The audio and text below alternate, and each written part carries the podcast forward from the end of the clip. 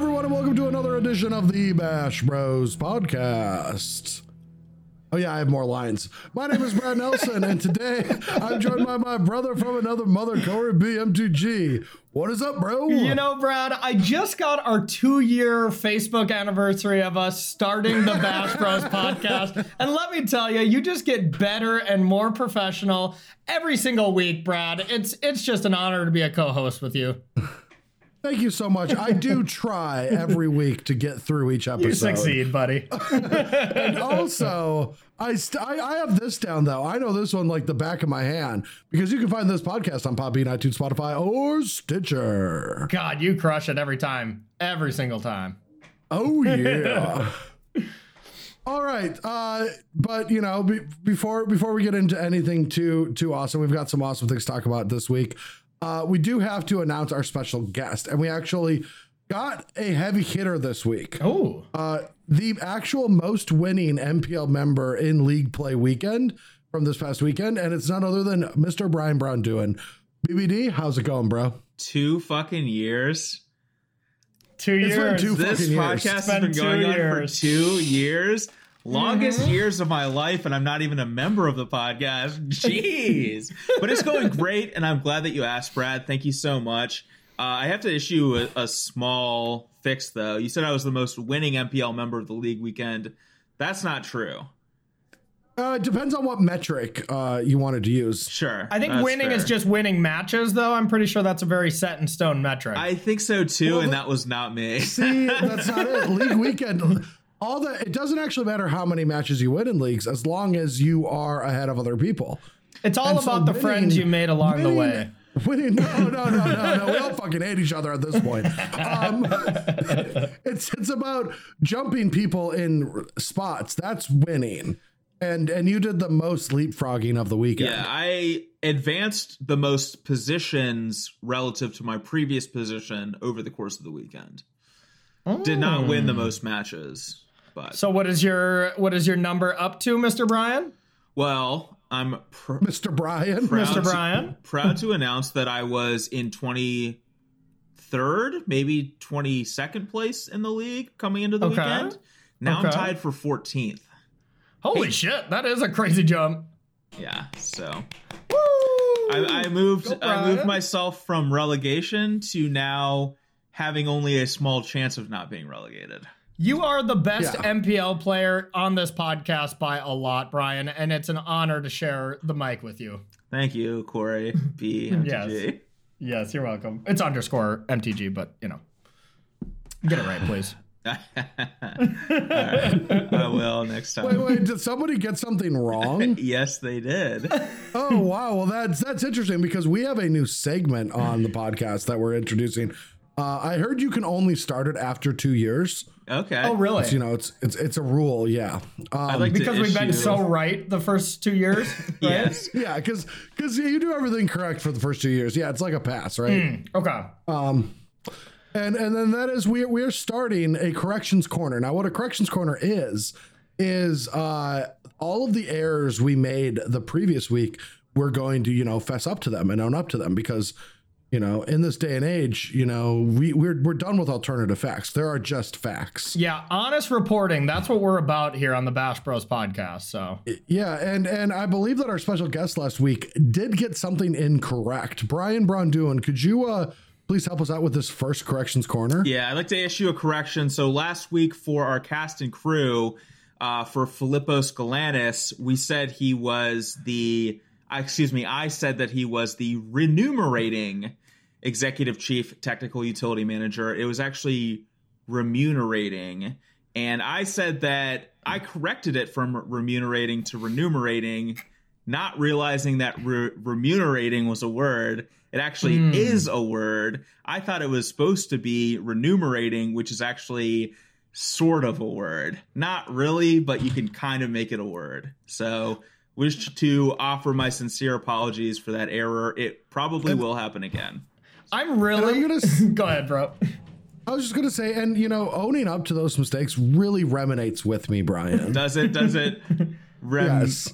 Uh, doesn't it ren- renomate with you? Oh yeah, excuse me. It renovates with me. Thank you. I'm really ruminating of all these mistakes I've made in the previous two years of this podcast. And I think this correction corner is going to be personally attacking me a large percentage of the time moving forward. So I'm terrified of this new segment. Yeah, yeah. I think I think adding this segment really uh, signifies the work that we do here. It's a bad idea to begin with, Yes. and it goes downhill from there. I'm definitely reminiscent our of the times yeah. where we never made mistakes. So, That was the joke I yes, already yes. made, Brian. what's that? That was the joke That's the I joke just he made. Oh, was it? Yeah, i just- literally said that. But I'm glad our brains are so connected that either I misspoke enough where you just made the same joke or, you know, you just wanted to amplify onto my joke. Either way, I think we're we're on the same page. Gotcha. Great. All right, well that'll do it for our first corrections corners. I think it was an A plus, boys. I think it was like a uh, C to C minus.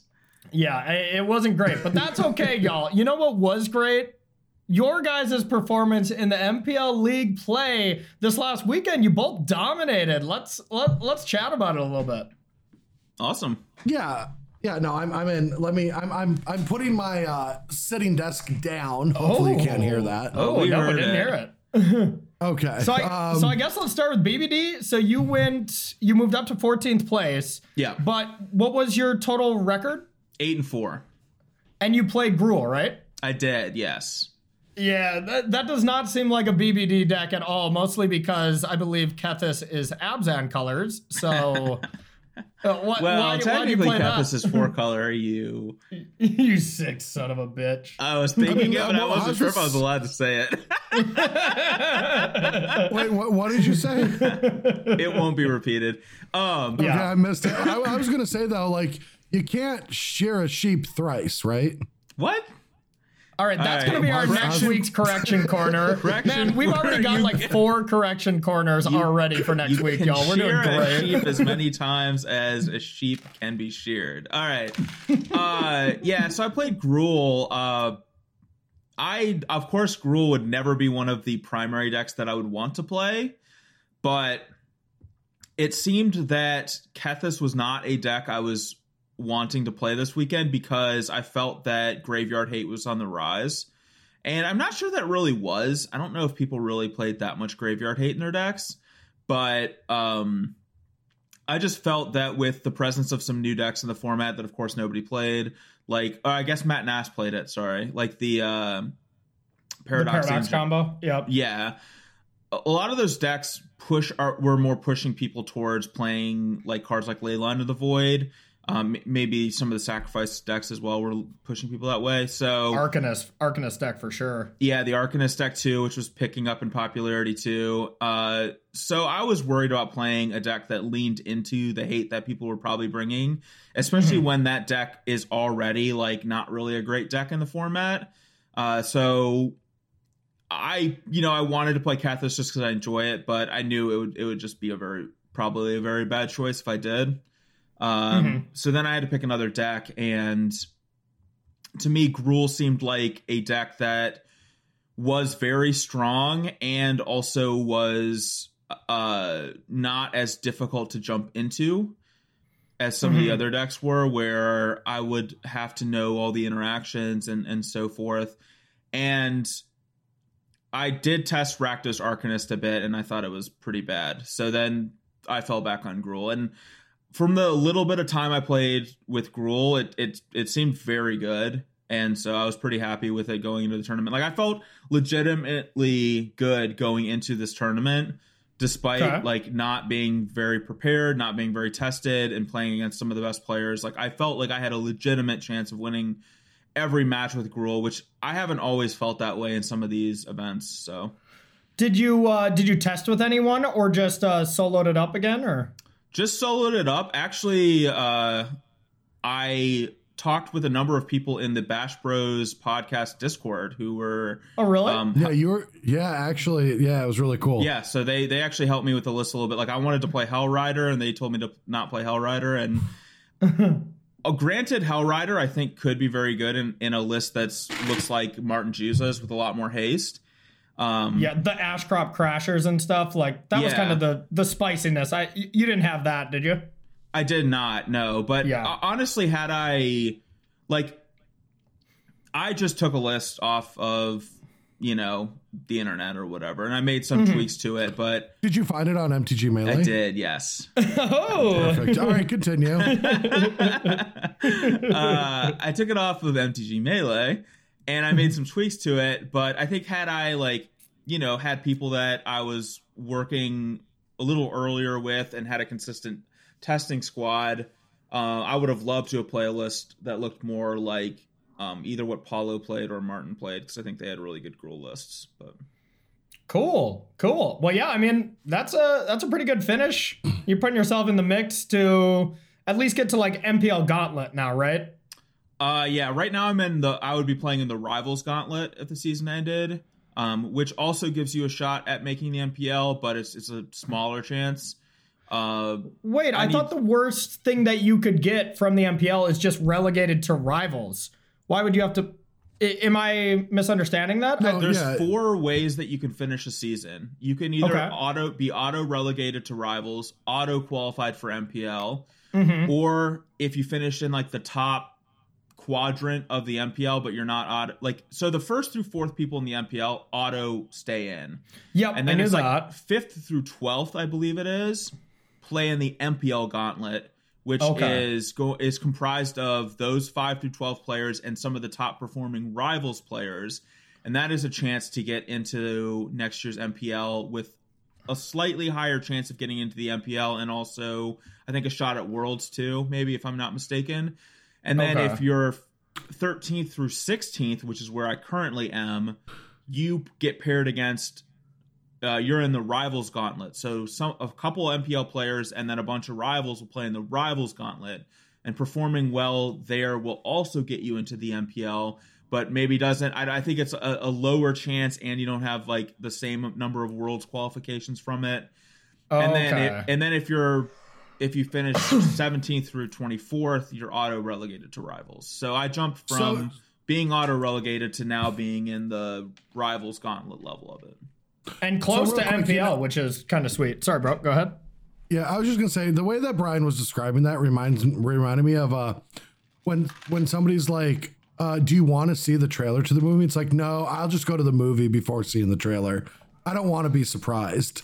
you know, I, I want to be surprised. Yeah. Like some amount of people, I think, go to this one, but others go to that one.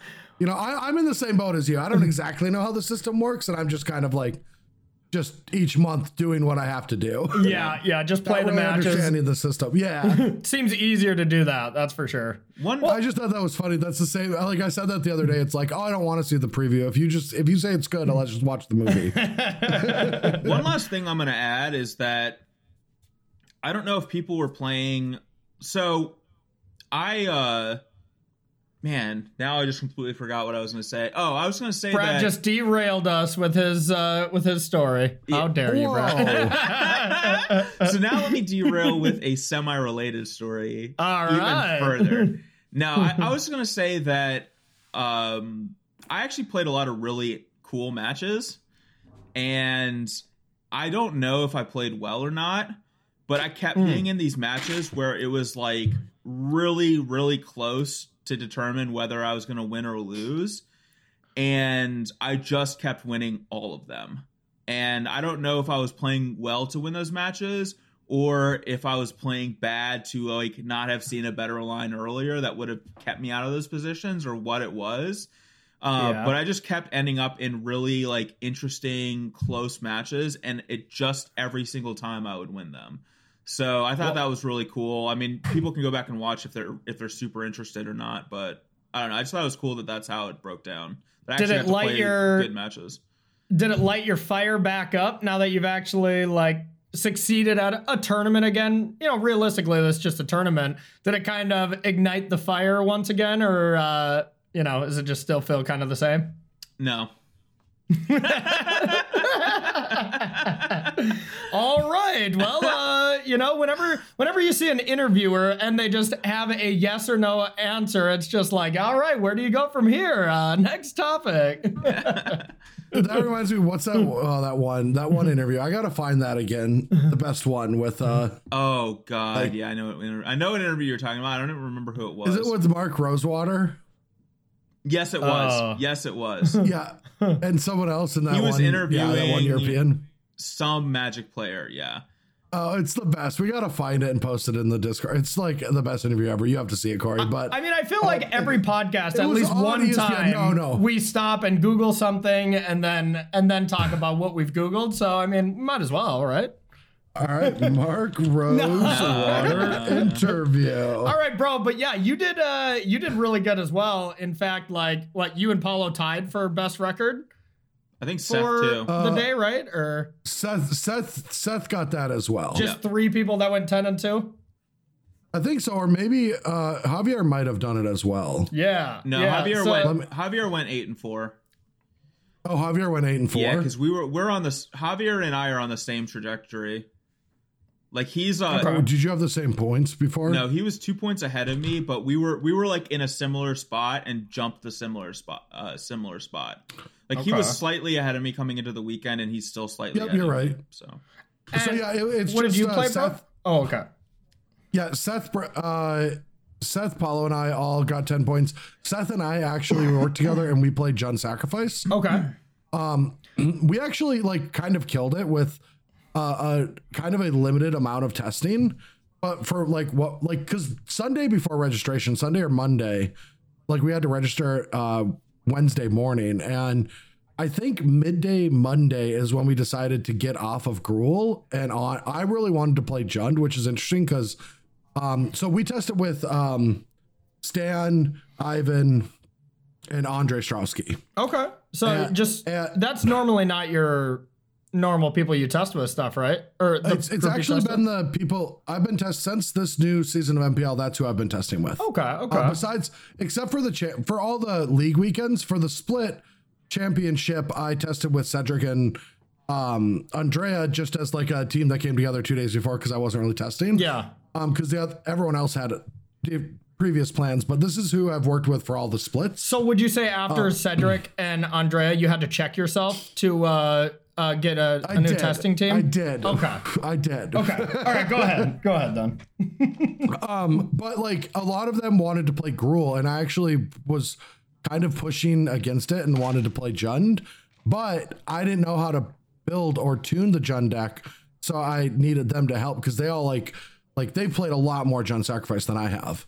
Yeah. Um, Ivan played it like multiple weeks. I'm pretty sure. Yeah, like just it, it, it- yeah for a lot of tournaments over like the last six months. So, um, but I kind of like I kind of actually killed this metagaming. Um, like early on, I just assumed that the only three decks were going to be Gruul, Jund, and Sultai in the order of Sultai, Gruul, Jund. And while all the data points towards Jund being the second most played deck, if you remove my team, it's actually the third.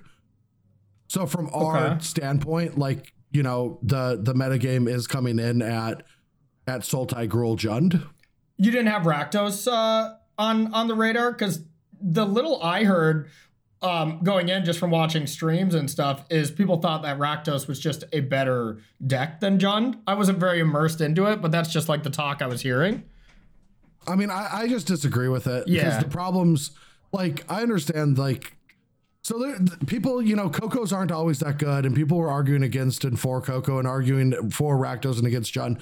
But the reality is, is like you're playing high, like high variance magic in in in, in historic. The decks Yeah. are super powerful, and so you want to match that with some kind of power. And I think Rakdos is a very underpowered deck. Yeah, I mean it's still playing like scroungers and shit, right? Like Um, Yeah, like I have a scrounger. We had a scrounger in the sideboard, so we could board in like attackers in matchups where the synergies aren't going to be that good. okay. But like, yeah, Rakdos deck has like way too much aggression and not enough actual true power. And Collected Company really helps that. Also, I really like. We just played two Gilded Goose, and I really liked them. Okay.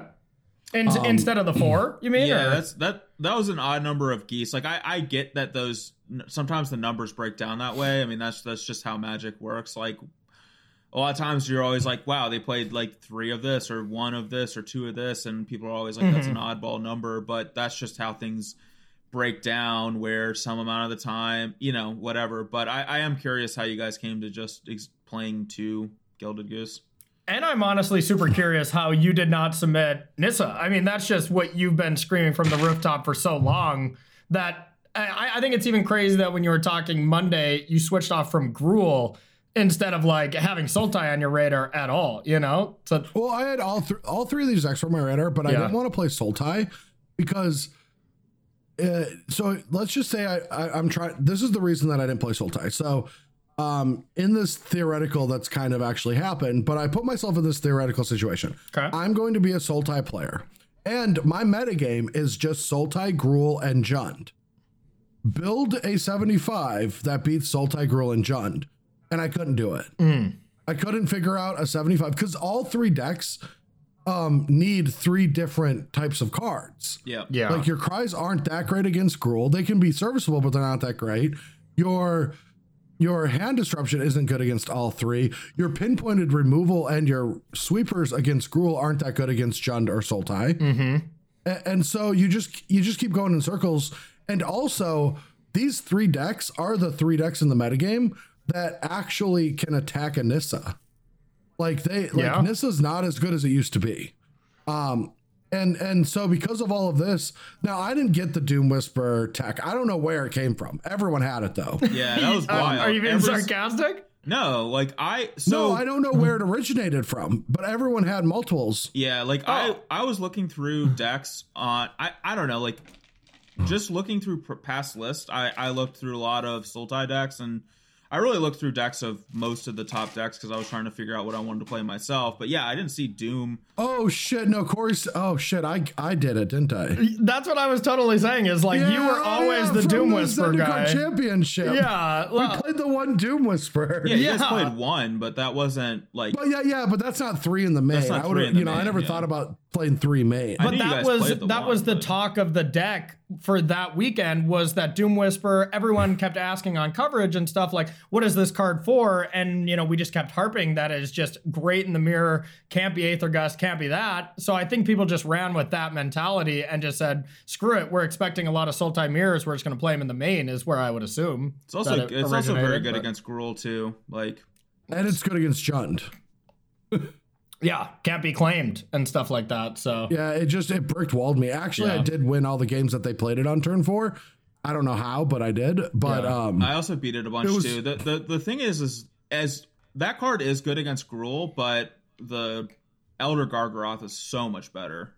Yeah, that card is just absolutely messed up. It, it is kind of shocking to me that people didn't want to play Gargaroth instead. no, but that's that's oh, the it problem. can, it can get gusted. Yeah, duh. Yeah, that's Of the problem. course, yeah. It gets gusted and it gets noxious grasp out of the other Noxious two. Ah, Grasp, yeah. yeah. So Okay, like duh. Doom Whisper is the only one that's that dodges all three, but the problem is that Doom Whisper is much more beatable from Gruul than Gargaroth because like if Yeah. my opponent plays a Doom Whisperer and they're at seven life and I have three creatures, I can still just attack them, you know. But if they Mhm. play Gargaroth, it's like, well, they're going to eat a guy, gain three life, undoing my other two creature. You know, like it- it's just it's tough. So Yeah, yeah.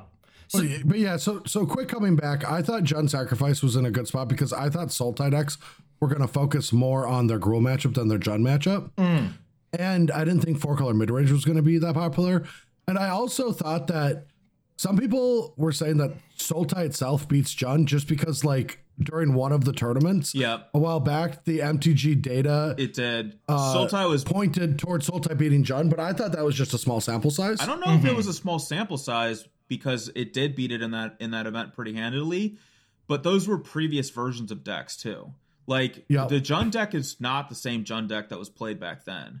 And Yeah, it, it was like the Citadel version back then, from what I remember. Like it, was that it, it- was that it was all in version. yeah, it was it was Yeah, like a it was- Chandra version. It wasn't playing Collected Company. I mean, I'm sure the Collected Company versions were still played too, but it looked way the Jund decks back then looked way different, and the Sultai decks also looked way different. So you Yeah. can't rely on past data like that when the decks aren't even the same anymore. So Yep, yep, totally agree. And I mean, I looked at the data from this time, and Jund did actually have the best win percentage, and Sultai didn't look that great. Like it, it did seem like you kind of nailed it, bro. Yeah.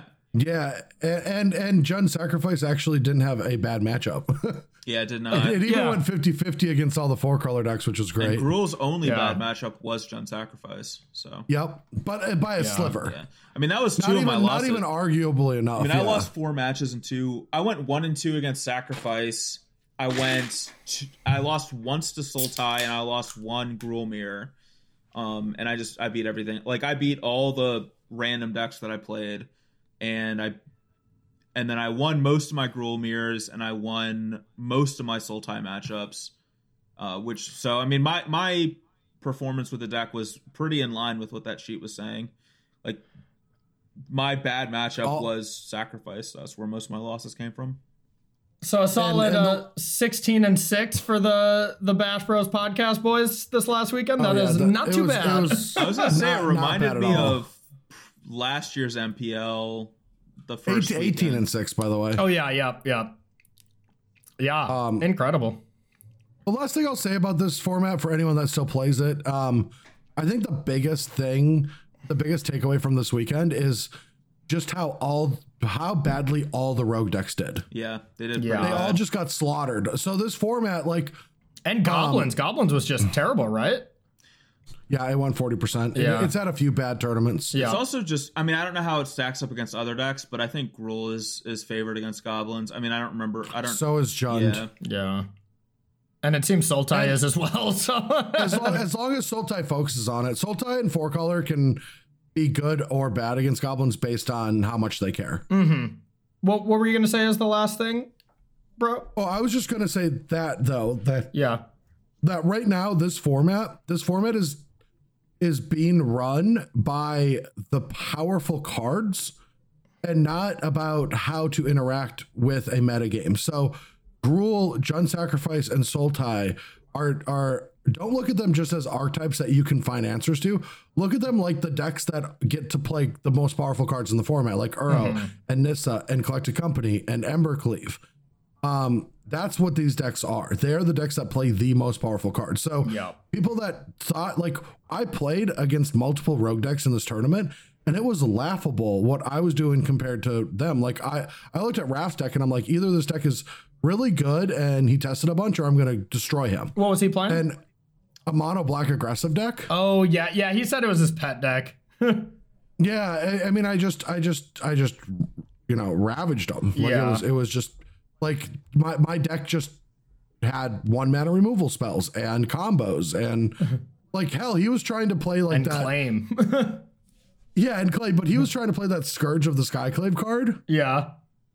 and I just he put two of them in play, and I just used my ovens and sacked food and just killed them. Yeah, I just went up to 20. I just, I just fucking killed them. You know, like, Yeah, that Nice card is not great. That card is not great without fetch lands and duels. Holy crap.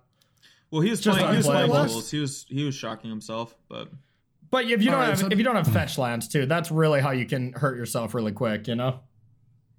yeah. but even if you hurt Um, yourself, if you haven't hurt your opponent, you know, yeah, Yeah, Yes, yeah, yeah.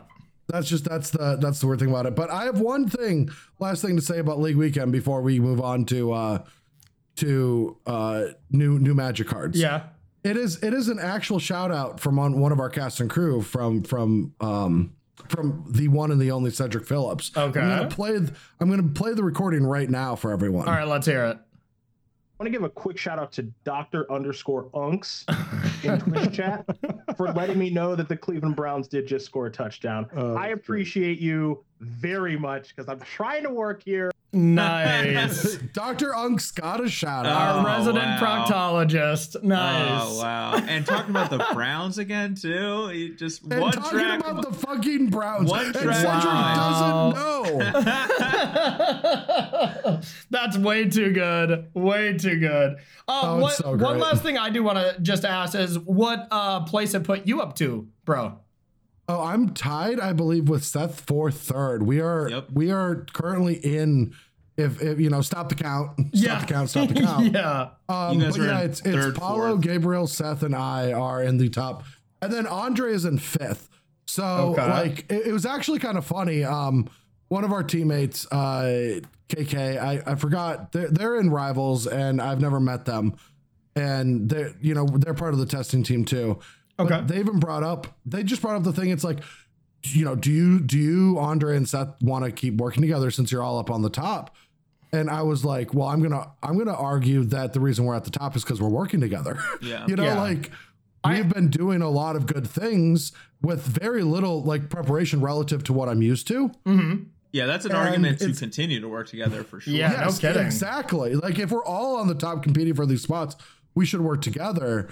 Um, and maybe figure something out for the last week or two, but we should just all three try to get four of three of the four spots. It's I, I think it's kind of I think for tournaments you guys could consider not working together, but for the league weekend, I mean you're Oh, I only going to play each other once. I think I really. well, the tournaments are worth less, and we're not guaranteed to play. Like Yeah, next week, are I am guaranteed to play Seth. Yeah, the, Yeah. the tournaments are actually more of a reason to work together because you Okay. won't- you're less likely to play against each other. Okay. Well, sick. So what? We have what like two, three more league weekends. Uh, four. Four. Okay, there's still a lot left. and two yeah. more tournaments. We're we're only we're we're we're theoretically forty percent of the way there if you count each weekend of events as one tick. Wait, how- so how we're, there- we're four of ten weekends How is done. there an even number of league weekends left? That shouldn't be the case, right? no, there's seven. Yeah, you already Yeah, played three, yeah. right? Uh, the last league Right. is a different structure, Okay. and it's three weekends. Okay, that okay. That- so the next one, asking, you guys 'cause- get to get rid of historic, though, right? Like we're back to standard for next time with Kaldheim. Yep. The next the next one is standard. Yep. Are you guys gonna miss historic? Let's let's be honest here. I mean, I I personally Uh, will. One sec. One sec. I I also have pre-recorded for this too. Okay. I don't want to have to fucking do this shit anymore. Yeah, Okay, that- but there Brown, it do you feel now? We know how Brian feels. I mean, I I would happily play every tournament not being standard. So really? Oh, oh. Well, we got bad news for you for the next one. yeah, I mean, I know. It's, All it's- right. Next topic is uh, Kaldheim and how it'll affect standard. Well, guys, it was a real pleasure. Thank you so much for having me on this episode of the Bash Bros podcast. Hope you all have a great day. And yeah. Oh, you're staying. You're staying. We're forcing you. The Bash Bros podcast is proudly sponsored by BCW Supplies. BCW offers great products at an even better price. From their Elite 2 sleeves to the Deck Deckbot line, you're sure to get an amazing product. I've been using their sleeves and deck boxes for the last year, and let me tell you, bro, their durability is unparalleled. Well, if you're interested in trying them out yourselves, you can go to bcwsupplies.com and order today. BCW Supplies, protect, store, display. Slogans, marketing, magic. Wow. All right, so today um, we want to get through a lot of cards, so let's try to not spend too much time on each one of them. Okay. Um, you know, we, we kind of get long winded, and then all of a sudden we're having to argue if we should be two hours or not. And I don't want to do this today. So Okay, okay. let's just get let's just get additional opinions and if we think it's going to be worth building decks around or not. Yeah, because I mean, realistically, we have this podcast uh, to get us ready for you know next weekend's like the streamer event, and then next Thursday we already get the cards on Arena. So you know at this point we're starting to be able to uh, build some decks. Yeah, but we're not going to build decks. Yeah, we just I- are going to talk about the cards. Yeah, but we can talk about what you know cool cards would slot into what kind of shells and stuff. Oh, for sure. And and the first one I'm going to talk about is where I actually think that uh, the first card I, I want to talk about is Doomskar, which is a card that I think actually could go into Esper Yorion or those kind of shells, Oh baby. these control shells. Now, um, Doomskar is three colors white, white sorcery, destroy all creatures, but it has a foretell cost of colorless white, white. So this is the first time that you can you know, suspend or well foretell a a mass removal spell and then play it for cheaper later on, whether that's on turn three itself or just getting to double spell later on, which I think is exceptionally powerful for a Wrath of God effect. Yeah, no, I think this card is really good, especially when you're on the draw up against an aggressive deck. Like there there's times when it just doesn't matter if you have the shatter the sky on 4. you're just you're taking too big of a hit, or you realistically, Lovestruck Beast, your opponent plays on turn three, and you have the Wrath lined up for turn four, but then they go Great Henge into something else. It's like you're still dead then. But now, you know, just being if they go Heart's Desire, you can just foretell this and then kill the token plus Lovestruck if you need to and stuff. So yeah, I think this card is going to be amazing. I'm uh, I would like to jump in before like way in advance of of get out ahead I guess you could say of this and say that Okay. this card while it is one of the best wraths they've ever printed wraths just haven't been good in magic for a long time and I'm just I'm out in advance of when uh Shaheen Soorani has to hang up his control cards at some point later in the standard season despite the existence of Doomscar so I just Yeah. want to get out out ahead of it But I mean, control and like an Esper Doom style deck, like that's a proactive control deck. And I think that's just the new nature of control. I don't think you can just play counter spells and Wrath the Gods into fairies like Shaheen wants to. But, you know, the next gen of control, I think, still exists like that. Yeah, I mean, wraths wraths are not as powerful as they used to be, but I think they're still like vitally important for these strategies. Oh, of course that. Um, of course, yeah. I mean, that, I, I'm not trying to poo-poo this card. This card is incredibly good. Mm-hmm. Just I like. I think it is f- totally fine that they print a wrath on this power level because Oh, for the sure. power of Yeah. wraths has gone down a lot. Oh yeah. I oh think- yeah, this is going to be the best card ever. Like Corey's situation he even brought up is it's not even that good. It's like so turn 1 s- uh you know, adventure out my Lovestruck Beast token, then play my Edgewall Innkeeper and they foretell and then play love struck, draw a card and then they wrath the board. I'm like, "Okay, I'll play a questing beast or another you know, like Yeah, and that that wrath there, it's like, oh, you killed three creatures with it. Actually, it's a break mm-hmm. even. It's like your opponent yeah, it's an actual break even. it is an actual break even. So Yeah, true, true. But but hey, how about this? They played Brushfire Elemental instead of Innkeeper. Now we fucking got them, boys. oh yeah, that's a two for one right there. all yeah, that's day. a clean two for one. Turn 3 2 for 1. Mm, mm, sign me What up. if they and went I just like the I just like the mind games of like this, or it could be Behold the Multiverse if you're playing that kind of deck. I just wanted there to be one foretell card that kind of did everything.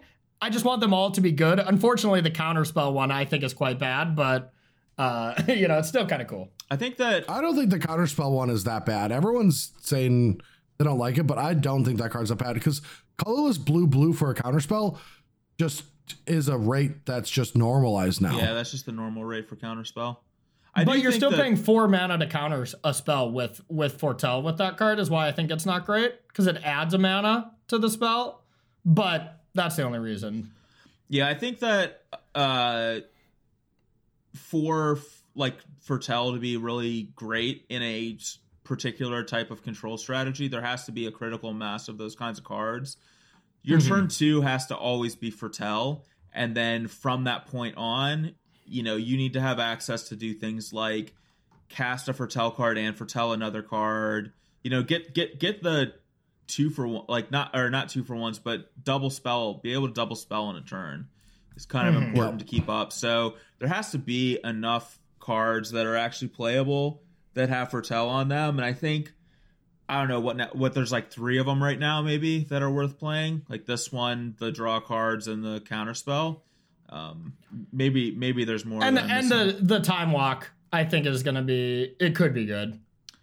it's like six mana or something. Yeah, it's normally a seven mana spell, but it's lowered to six for a time walk. Plus, you get two birds. Yeah, I mean that wouldn't be something that you would be happy to foretell in turn two. I don't think because it's Yeah. but It takes so long. Yeah. It's also exiles itself. I mean, I have no idea. I, I never know what to think about for uh, cards like that. Mm-hmm. Mm-hmm. I mean, I also think that like instead of the control versions, like Ba- Battle Mammoth, I think could be very interesting because that is just a very unique rate. Like Yeah. probably not right now, not right now because of the power of Throne of Eldraine. Just just trumps Battle Mammoth. Yeah, trading with Battle Love Mammoth is- is not great. Yeah, it's three GG, six five trample. Whenever a permanent you control becomes the target of a spell or ability an opponent controls, you may draw a card. Mm-hmm. Foretell two GG. So it, it it it'll cost five mana up front, six mana to foretell, um, but it can come down on turn four. Uh, but yeah, it like looks like a decent rate Mhm. for an Ixalan card in a Kaladesh world. Yeah, Yeah, That and, and I honestly good. when oh sorry uh when when Throne of Eldraine Eldraine rotate Jesus I can't talk today when Throne rotates I think there's so many cards like that that are kind of in the back of my mind that that kind of get unbanned you know uh, similar to like when Nissa was around you know like Vivien was a card that we all looked at as like a pretty good card but with Nissa it was just not better you know so I I think Yep. some of these cards are to keep in mind whenever that set actually rotates. Yeah, I mean, Mammoth seems quite good uh, in, in in those kinds of decks because, like, just how well, like, I could I could see a world where you would play this over Questing Beast. I mean, probably not, but it. Mhm. The one of the things about the green decks right now is they kind of don't have a great turn two play a lot of the times. So foretelling this card's not like the worst. I don't know. Yeah. No, I I I- I completely agree. And the effects Yeah, really I good. mean- the fact that it works off of ability is big because a lot of times these things are like Yes. Whenever you target with a spell, you draw a card or whatever, and they're like, okay, like get rid of it with this ability. Elspeth ECD it, conquers yeah. death. TT. yeah, yeah. No, I, I Um, think the ability thing is a huge deal uh, compared to just spell. All right, next up though, let's move on because Doomskar is good, but not worth you know the Yeah. ten minutes we spent on it. Um, uh, next up is uh, Immerstrom Predator. Now this is a card that I cannot wait to play with. It's two colors, black red, three three flyer, vampire dragon. Uh, when Immerstrom, uh, in, Immersturm, I don't know how to say that. Immersturm Predator becomes tapped, exile up to one target card from a graveyard, and put a plus one plus one counter on Immersturm Dragon or Immersturm Predator. Sacrifice another creature. Uh, it gains indestructible until end of turn, and you tap it. So I love the. I, I've always liked this. Like you can protect your threat, but it it becomes tapped, kind of like you know Dream Trawler. Yep. Uh, but I love that its ability also triggers on attack or on using its defensive ability, Yeah. and that it's not repeatable. So it's not like you can go like I I, I can't play my my my predator and then sack two creatures to exile two Uros. Um, I can only do it once, right? Because it's when it, it's a trigger when it becomes tapped. Yeah, so if it's Um, already yeah, tapped, yeah. it doesn't happen again. But it is it is a cool ability. So I just feel like this card checks itself on a lot of balancing places. Mm-hmm. Well, while also just like complementing a strategy like a black red deck. Like, so for example, you know, you can, you know, like you can use this in a black red deck that, you know, a Crone Wars, and then you can sack the thing to the predator. Uh, or or you know claim the firstborn and stuff like that. So It's very I I just sorry, it's Yeah. very reminiscent of a previous black red card that saw a lot of play. I think this might be a little bit worse than that card, but maybe not.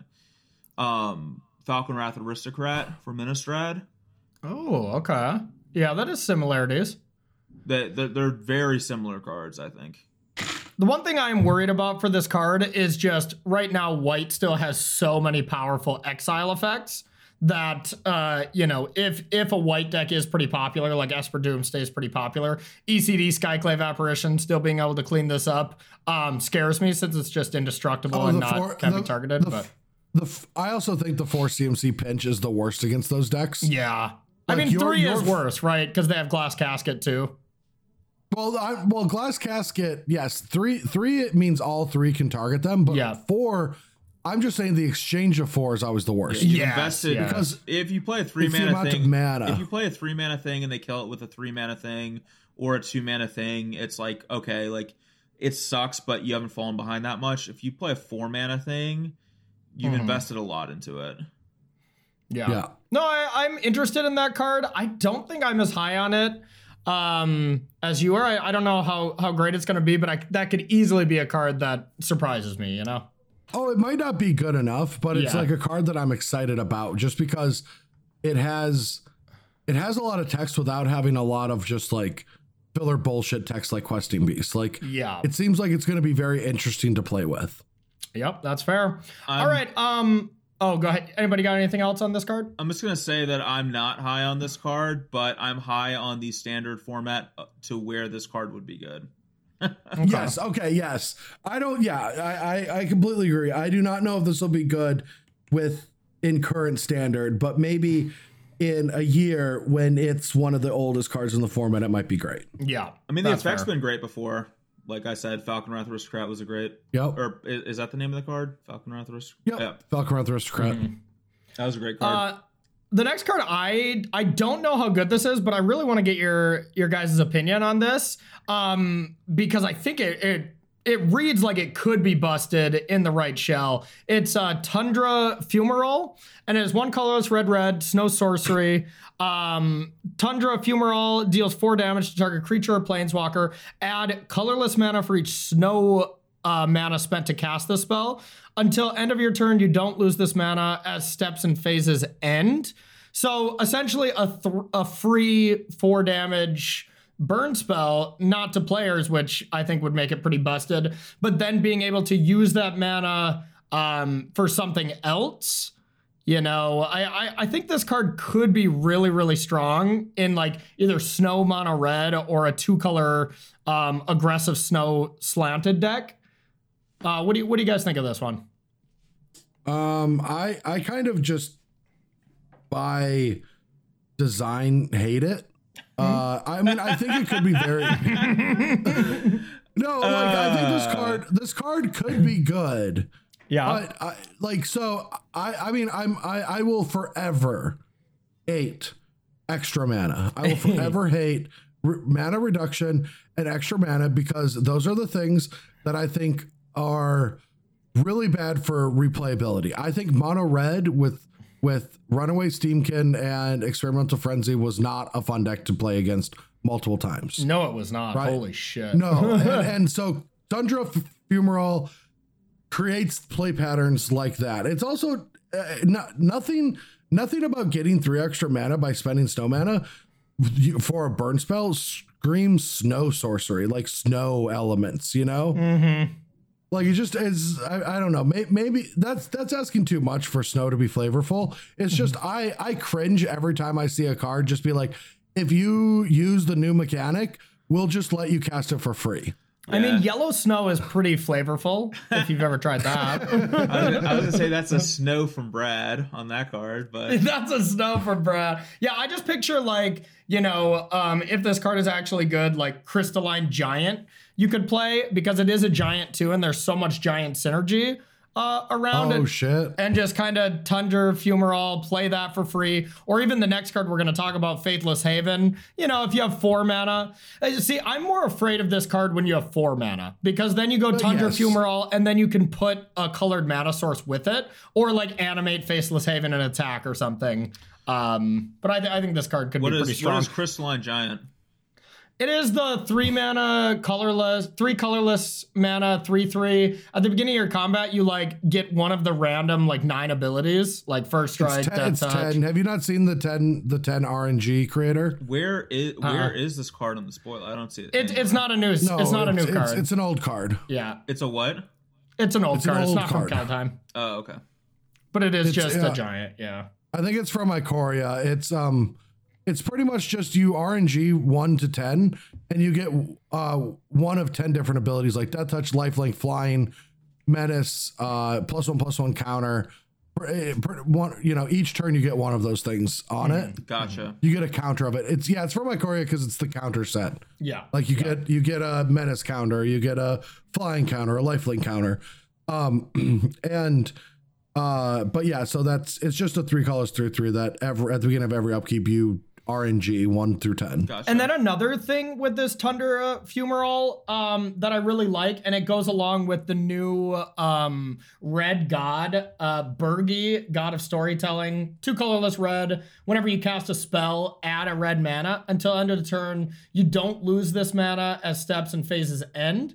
And creatures you control can uh, boast twice during each of your turns rather than once. So, I mean, if you have that in play, then you play this, you're getting a red mana as well. And then if you have any boast abilities, you can attack and then use this colorless mana to help with that. So I, I think there is something there because that god is extremely powerful in Well, the. can we- I, I just like how Brad just finished talking about how awful experimental frenzy and runaway steamkin are, and this card is just both.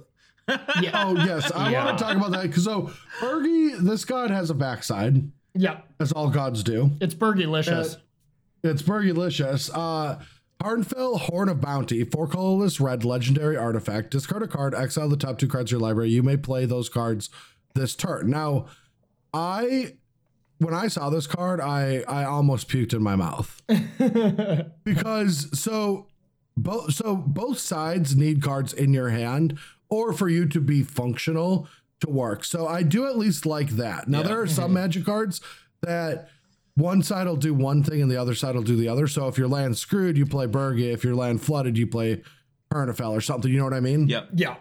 Um, and and I and I never like it where a card will just do both sides. So I like that this card has the same problems um on both sides. But what I dislike about it is that why why like this right here, the reason that this card is at this power level is because they just keep printing bigger and bigger and bigger creatures and more and more and more card advantage so that red can't keep up unless you just do this like mini combo storyline for red. Red decks have to have Torbold to double Torbran to double the damage, or Embercleave to double the damage, or Experimental Frenzy and Runaway Steamkin to combo out. Like that's the only way red red decks can like get her done, right? We're not we're not fire blasting anymore. Yeah, how is uh how is red gonna beat a six five trample for four mana that draws a card every time you target anything? I mean, come on, like uh without having stuff like that. Like I I, I agree with you. Like it's Yeah, it, it's just like they're, they're, these creatures are just massive. Like, also, what what kind of sucks is everything gains a card advantage now where they didn't previously. Like, I, I know I'm going on a rant here, but red these red cards are making me mad. The other colors cards I love, but the red cards are making me mad in the set because like. You know, a Lovestruck Beast is not a Siege Rhino because a Lovestruck Beast comes with all this card advantage. Either we had you had uh, Lucky Clover or Edgewall Innkeeper or the Great Henge. So the only reason you actually like Love Lovestruck Beast is because it's gaining you card advantage in all these different ways, and it's a good defensive creature. Like back in the day, we had Siege Rhino. So you cast Siege Rhino, you got the three life, and then you would roast it. And that's a fine exchange because you like your the life total thing sucks, but it's not the end of the world. yeah, it's still the card advantage kills you. Because if you spend time interacting with a green deck that's gaining card advantage, then that's a snowball effect you just can't come back from. Yep. Um, so you have to ignore their card advantage and have it for yourself, and that's the only way to balance these cards. Um, and that's what I, you know, I dislike, and that's what's sad about red, uh, because they can't just keep printing roasts that kill all the big things, because that's not good enough. Yeah, you roast all the big things and then you just still lose. Like the like the best case scenario of a roast is that you traded one for one and then your opponent still has the initiative to play the next thing that you have to answer. Like I I, I like I I'm in complete agreement with you. Like it is trying to win a game against the way that they print green cards these days by interacting with them is just such an uphill battle. Also, this card doesn't say anything about red, so this card's going to be broken. Birgi is just going to be busted, and you can even play it in a deck that's not mono red. Yeah. because because it doesn't say whenever you cast a red spell Mm. or whenever you just or discard a red card, right? You can discard a land. Yep, that's that's a Um, good point. So while I'm complaining this entire time, I would just say snap by four of these immediately. Yeah, I think Like- that card is unbelievable. And I mean, you can just like play a haste creature, play like one haste creature, two haste creatures, or whatever. That mana that you gain from it doesn't end, you know, it doesn't go, it, it doesn't go away into combat. So then you can just Ember Cleave with that mana. I, I think this card is phenomenal. Yeah, I don't know if it's going to be that good in any kind of an aggressive type deck, but I, like this is a combo dream right here. Both sides Yeah. of this card are are eh, dreams for com- like various combos. Getting tons of free mana whenever you play spells, like check for a combo, and being able to turn garbage cards in your hand into tons of free resources, check for a combo deck. So yeah, Yeah. I'm I'm of the opinion that there's going to be a combo deck somewhere that's using this thing. That card with Foretell seems kind of sweet too. If there's like a blue red Foretell deck, you know, I don't, I don't know if that could really be, but using that extra mana to just, you know, put a nice spell down at the end of the turn, um, or, you know, Tund- Tundra Fumarole, using that mana to um, play a Foretell thing as well. I think uh, there's something there.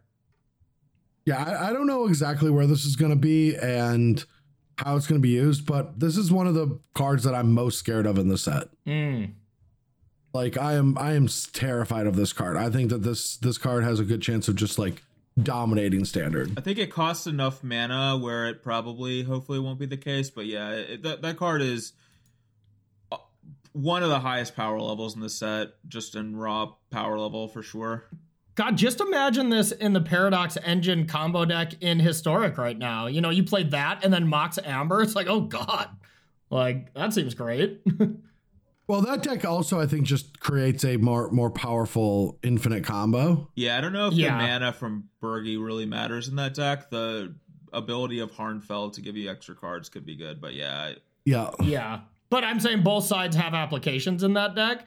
You know, who knows how good both sides are. But if both sides were good in a deck like that, then I agree. It could just be busted. So. Yeah, I think it'll stay in standard because like five mana for that ability seems standard playable, but not other formats. Yep. Um, and and we'll see. I mean, the luckily artifacts are being hyper targeted already in this format, hmm so you're not losing much equity by playing shield breakers or wilts or thrashing brontodons right now in standard Yeah.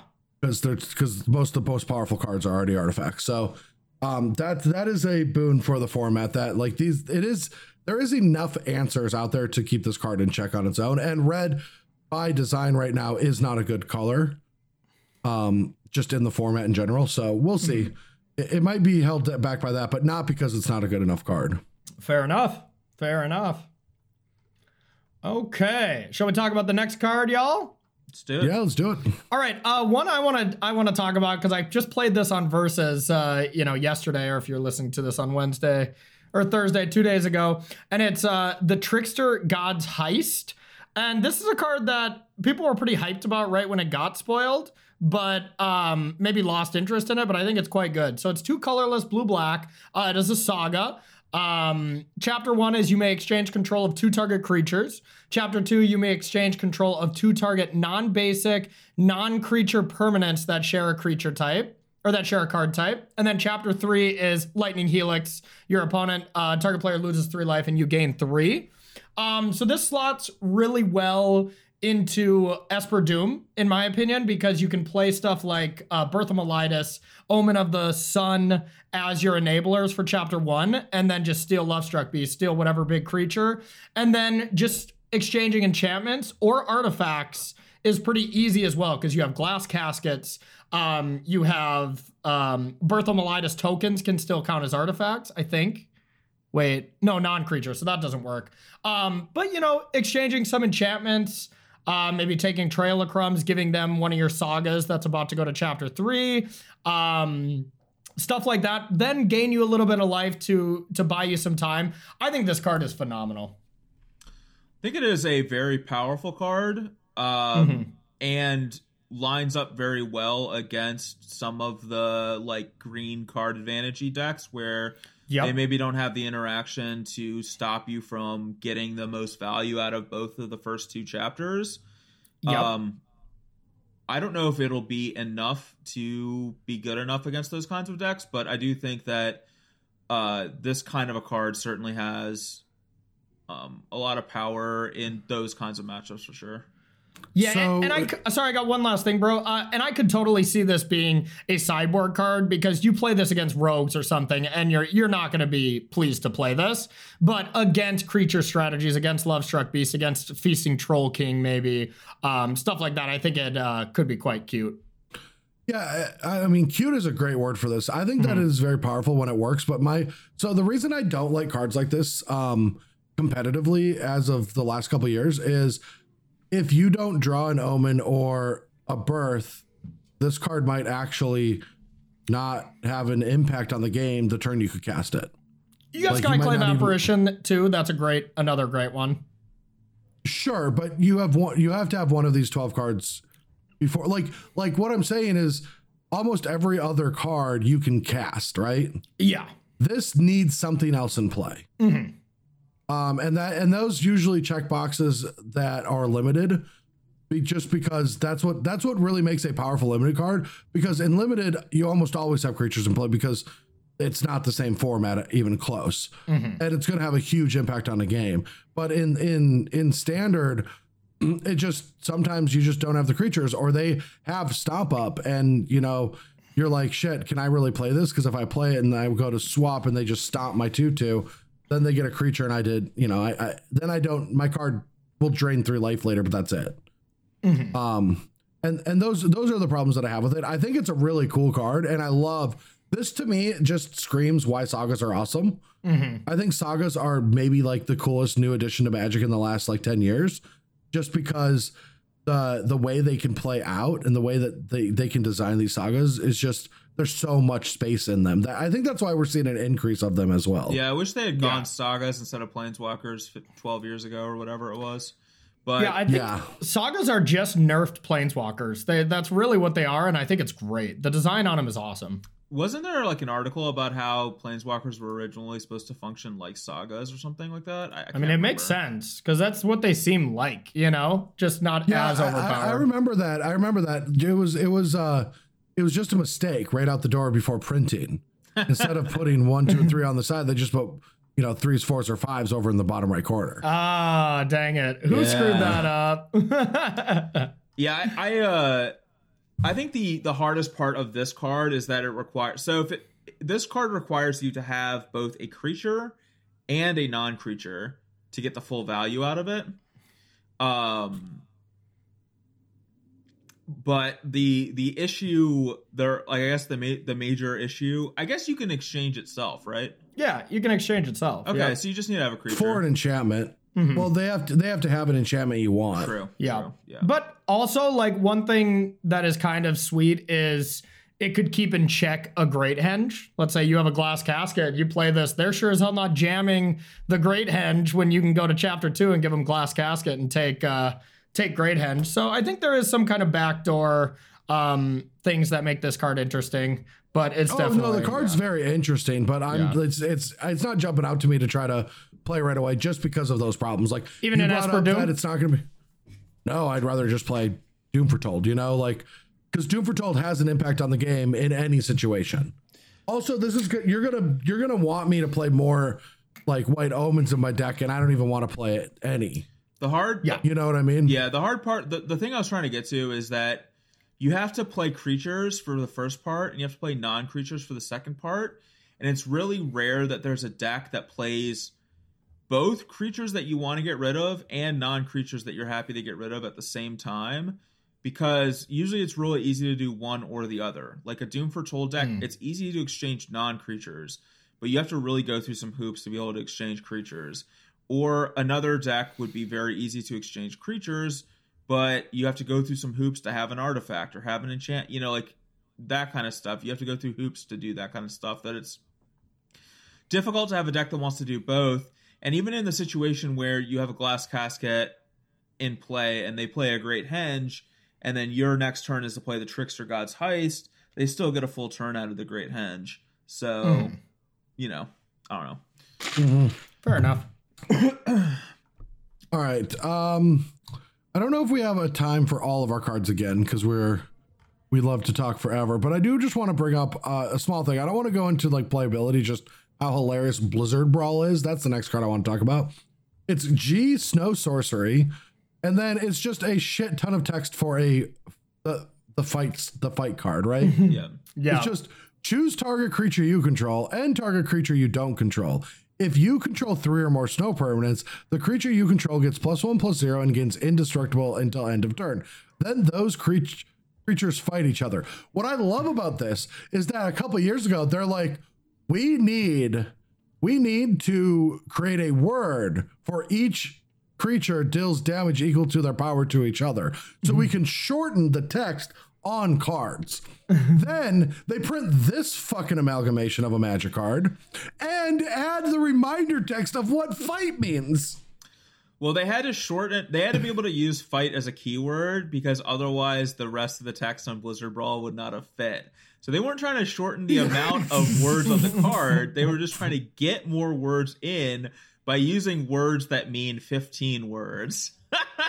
it's just like I, I just love the idea. So when I picture this, it's like so there's like you know like you're in the middle of a mountain and there's a blizzard and like there's just a there's just like a and what is it a moderator? It's like ah Dregtor the Viking has declared three snow permanents and shall get to plus one plus zero before this battle.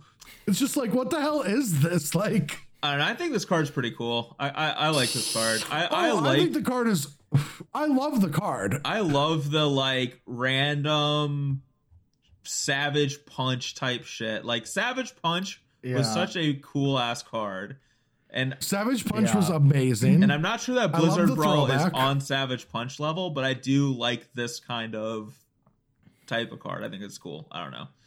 Yeah, I think it could Oh, be I- strong too. There, there's some, there's some um, cards in there that think that make me think like Simic or Sultai Snow um, could be a viable strategy.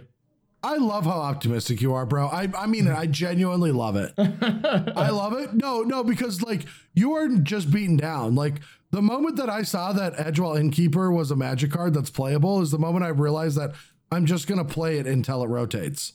Yeah, or they that's ban fair. it. You know, like that's, just how my brain works. Um, you said the, same Great about Henge. Sultai and Nissa for historic, you know, two weeks ago, and then you played uh, Jund Sacrifice.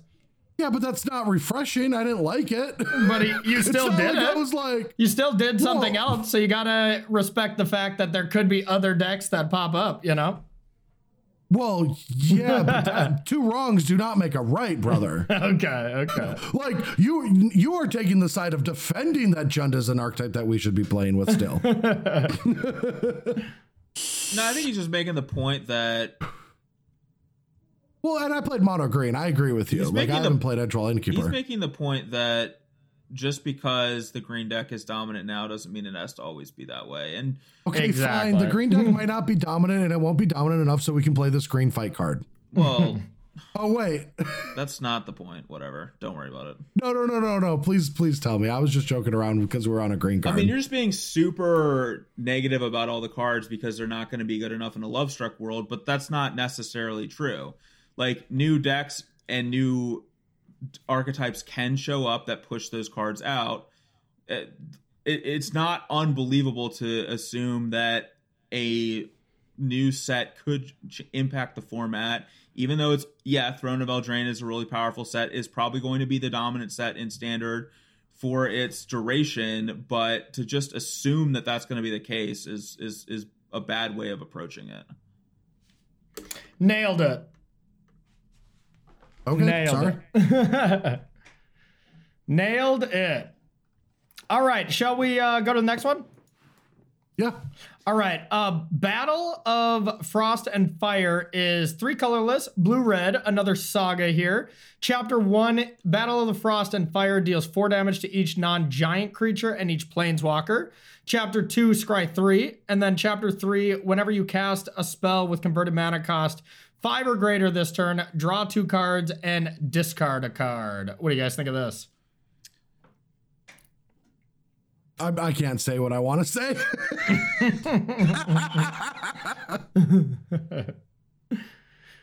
uh, I, I think that like blue red, uh, it, it just doesn't feel like a good color combination at competing with what current standard has. What about Like, like, uh, of- Genesis Ultimatum uh, inclusion into that style of deck? Do you like that at all? Since there is, you know, Beanstalk Giant, Genesis Ultimatum, and it kind of even scries, so it it curves you into Genesis Ultimatum. That's like the only home that I can think um, it, it would find itself in. I can see it, but it, it comes down to how are you winning the games. Like I think the ultimatum decks kind of lean heavily on their their dragon package. I don't know Yeah. if you find a better win condition for the deck. Um, but you know, like they've seemed to be very adventure themed. Yeah, I, I I think the one other way that you can make that deck is to be a little bit more giant themed because one card that I've just been ridiculous. Me and Ross have just been so impressed with this card, and both of us thought it was absolutely heinous right away, which is the only thing that makes me think you know this card have has legs. Is Glimpse the Cosmos. Um, that is the colorless blue. I think we talked about this before, but look at the top three cards of your library, put one of them into your hand, the rest on the bottom of your library in any order. And then, as long as you control a giant, you may cast Glimpse from your graveyard for just paying one. So, what this card I think is very good about uh, Glimpse of the Cosmos, that is, is setting up your ramp spell on three, either Cultivate or Beanstalk Giant, which is extremely important in these styles of ramp decks. And then, if you play a decent amount of other giants. You know, you get you get Bonecrusher, and there is a decent amount of like red giants and stuff um, to replace the adventure theme. I think that just gives you card advantage because you have so much extra mana where you can be casting this anticipate card, and then you know it doesn't kill your dragons. Like you don't play Terror of the Peaks or Goldspan Dragon um, and then Battle of the Frost just doesn't kill any of your stuff. I think that's a, a version of Genesis Ultimatum that could play this card uh, if you give up on the adventure uh, package.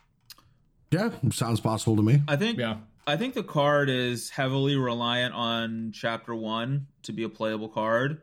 If Chapter One is yeah. good in the format, then um, I, I could see a world where this card is very strong. But if Chapter One is not cutting it in this format, which mm-hmm you know that there's going to be I, I, would say most formats chapter one isn't that great there are mm-hmm. definitely some formats where that that's really good so format is is such a way that that chapter is amazing then i think this card is is, is definitely great but yeah, it could be a sideboard card because you're not going to really want this against rogues, and you're not going to want this against Gruul Adventures, just because you can't hit Bonecrusher or Lovestruck, you know, with it being a giant. But yeah, it, you know, if there is another aggro deck that pops up, um, then this could be all right. Like in a format where like a mono red deck is very is really strong, like this would be the kind of card that I would want to play. You know, like yeah, if Birgi, if that kind of style of stuff becomes you know something more than um, you know just an idea, something like this would be a sweet answer to that.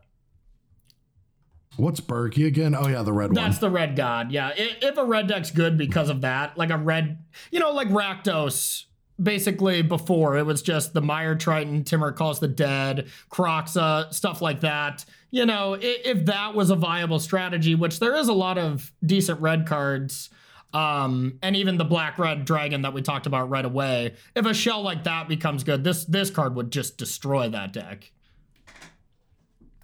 Uh, maybe. I mean, yeah. it, it, it, these cards do feel like very like good limited cards which is like good thing for Magic to have, right? Like rares that have this effect. Like I love that this is going to draw me cards. Um, you know, it's going to scry. It's going to have a, an effect on the board. It's a sweeper.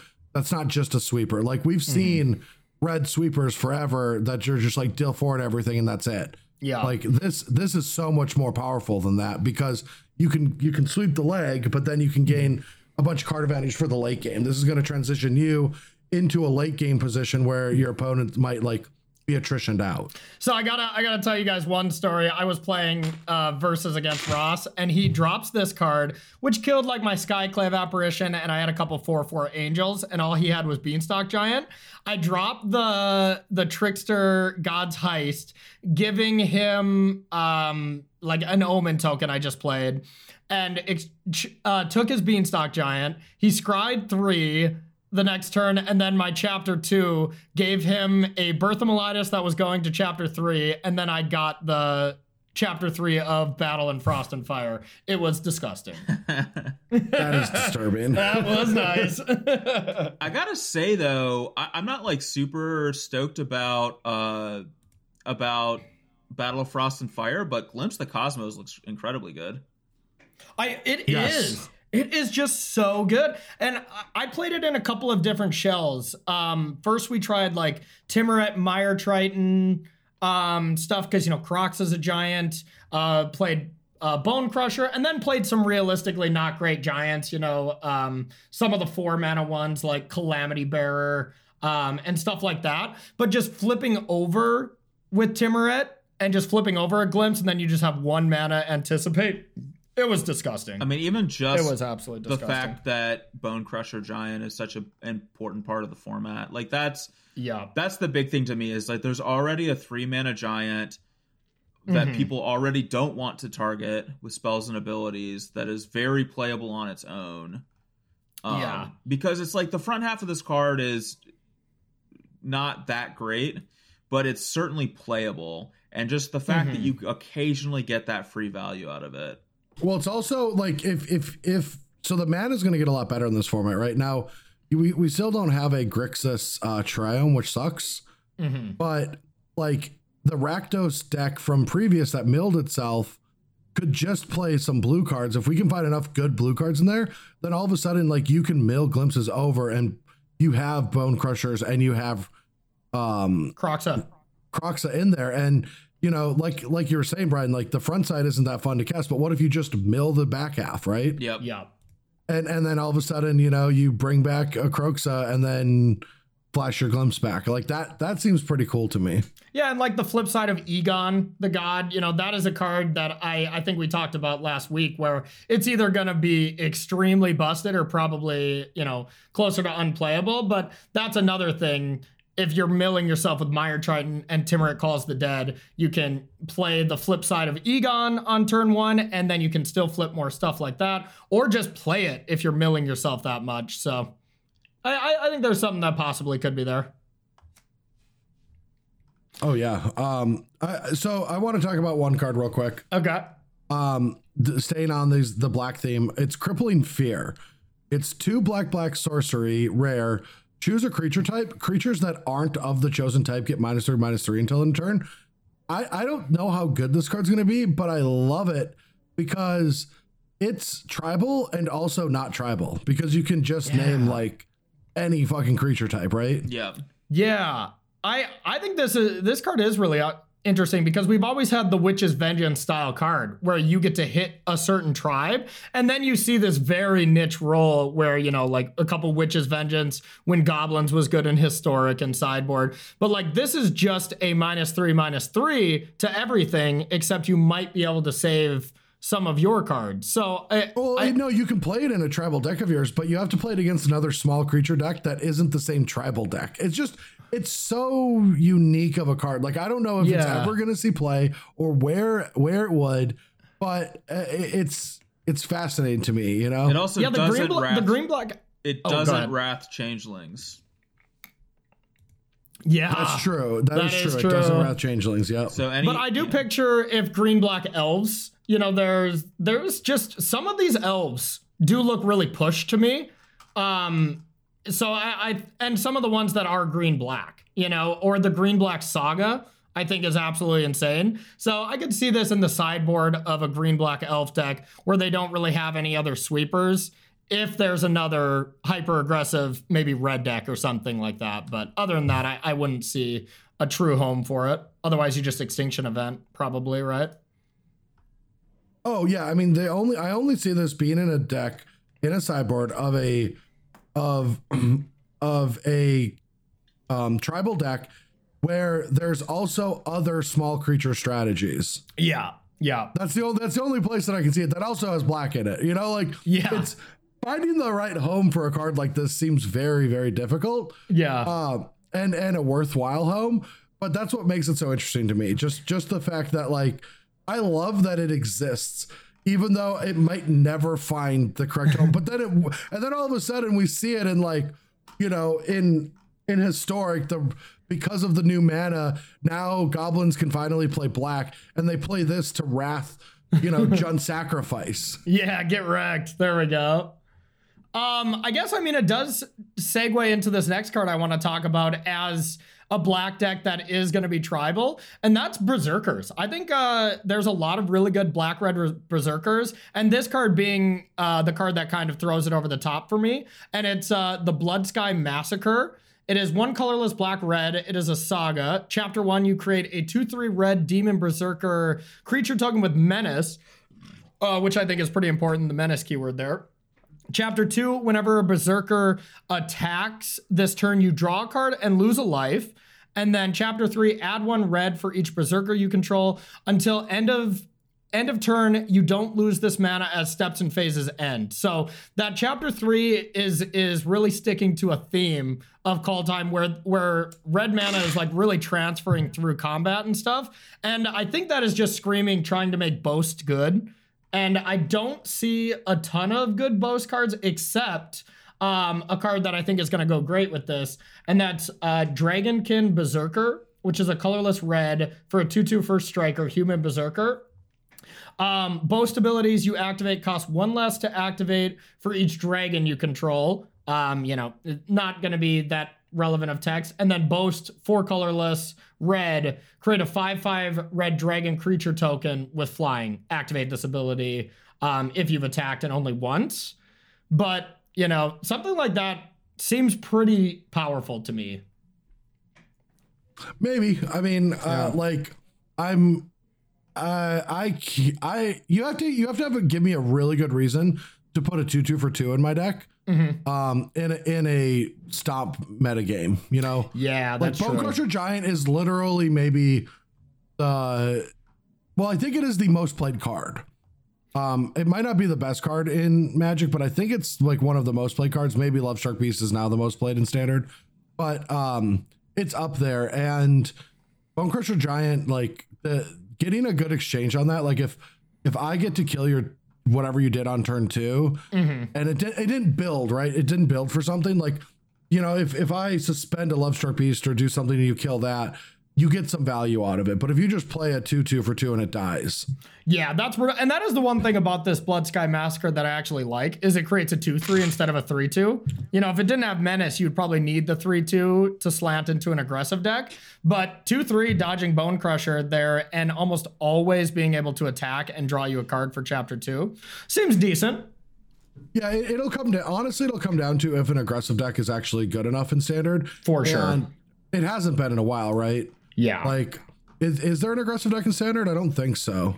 It's just Gruul Adventures. I Cruel if mean, you consider call- that, but yeah. You you, you can call Gruul Adventures an aggressive deck. I, I don't actually consider it one though. I think uh Yeah. I think I think uh Rogues is an aggressive deck. Oh, do you? At least the very, very top five percent of draws are. Might be the only Yeah. draws that are good enough to get Do they there, ever- but the other night I was like, I'm gonna play some standard, and round one, uh, my opponent had Lovestruck into uh the Great Henge, and I couldn't deal with it in game three. And I'm like, okay, I forgot that this sucked. And then I was in game three against Rogues, and they just had that like double, double one one Thieves' Guild Enforcer draw. Yeah. that just like kind of bodies you. yeah. yeah. And I'm just like, God damn it, I forgot how fucking how much I hate this. Like, I was really excited though. I was like, I haven't played standard in a while. I need to get back to Mythic. And then I'm just doing the same things. I'm like, God damn it, it hasn't changed at all. You're like, all right, yeah, I, I platinum haven't played too much standard. Yeah. It was that the same thing where you had a screenshot where you were had to having to discard the hand size when you had five cards in Oh, hand the, and stuff. that arena did that to me, yeah. And then and then the next turn we were both at negative three life, and I'm like, "What are you doing, arena? You're drunk. Go home." Yeah, classic. All right, now I'm going to talk about the best card in the set. oh. Yeah, I'm calling considering this the, this the best card. It's going. It, it can slot into every deck. Oh my god, what are you talking Is it about? Colossal Called Plow? Colossal Plow. Yes, it is. Colossal Plow, two mana, Hey, I artifact added that to vehicle. the list. That's my card. I get to talk about Colossal Plow. Okay, all right, all right. You go, Brian. It's the best named card in the set for sure. That's all I got to say about it. So. Oh, well, you have to read the card, Brian. Colossal Plow. All right, I've read the card. That's, Son that's of a the bitch. important part of the card. Uh, all right, Brad, take over. You can. All right, two Jesus colorless, Christ. six three artifact vehicle. Whenever Colossal Plow attacks, add white, white, white, and you gain three life until end of turn. You don't lose this mana as steps and phases end.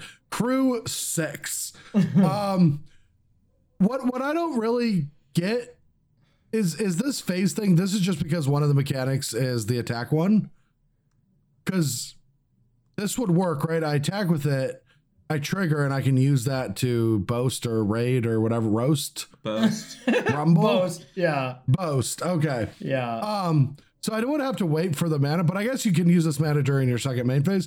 Yeah. But man, like, I wonder if this is just the nostalgic drip. Like, ever, you know, like tw 2019 nostalgia was really in, right? Yeah. And they were like, maybe we, maybe our old players just want to say float mana again. You know, so like all the Yes. cards just float mana.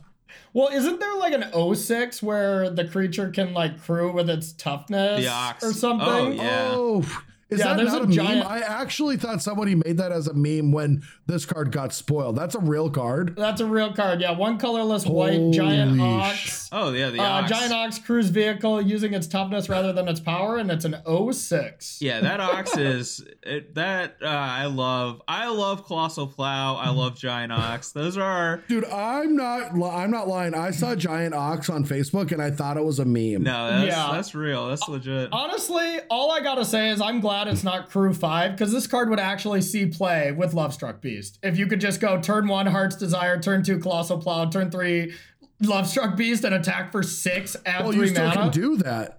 What you oh just shit, said yeah, you can just do that, can Oh god. I mean, I don't know if that's gonna see play, but just think about that up against an aggressive deck. As you both know, I think about Love Lovestruck Beast a lot. Colossal, colossal plow is not going to see any play. I be, uh, maybe it will. I would be very surprised if I'd it be did. I'd be shocked, But, but, I that just would be love the fact that this card exists and that they called it colossal plow. Like, I I don't. Oh man, it's yeah. Oh yeah, that's good. That's good.